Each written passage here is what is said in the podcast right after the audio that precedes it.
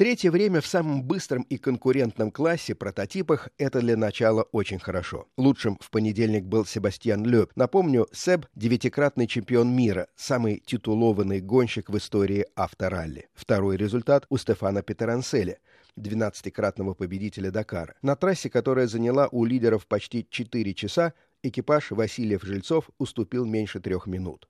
Блестящее начало.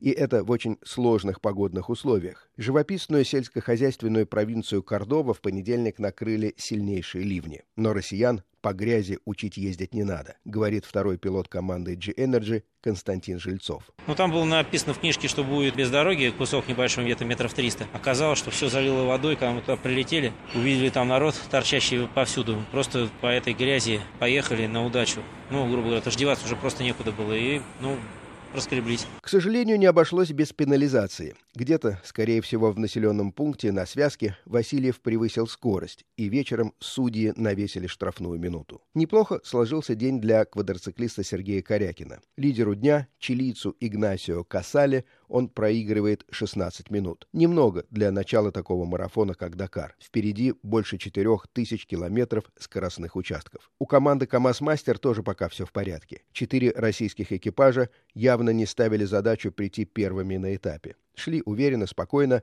Все камазовцы расположились в пределах 10-12 минут от лидера дня голландца Ханса Стейси. Еще одного голландца, Мартина Ванденбринка, постигла неудача. Его грузовик «Рено» сгорел, пилота подобрал вертолет. Штурман и бортинженер невредимы. Сегодня, во вторник, оставшимся в строю участникам Дакара предстоит очередной этап. Скоростной участок 314 километров, а вместе со связками больше 650. Старт внедорожников полчетвертого дня по Москве, так что результаты станут у нас известны только ночью. Сергей Фонтон, специально для радио Вести ФМ.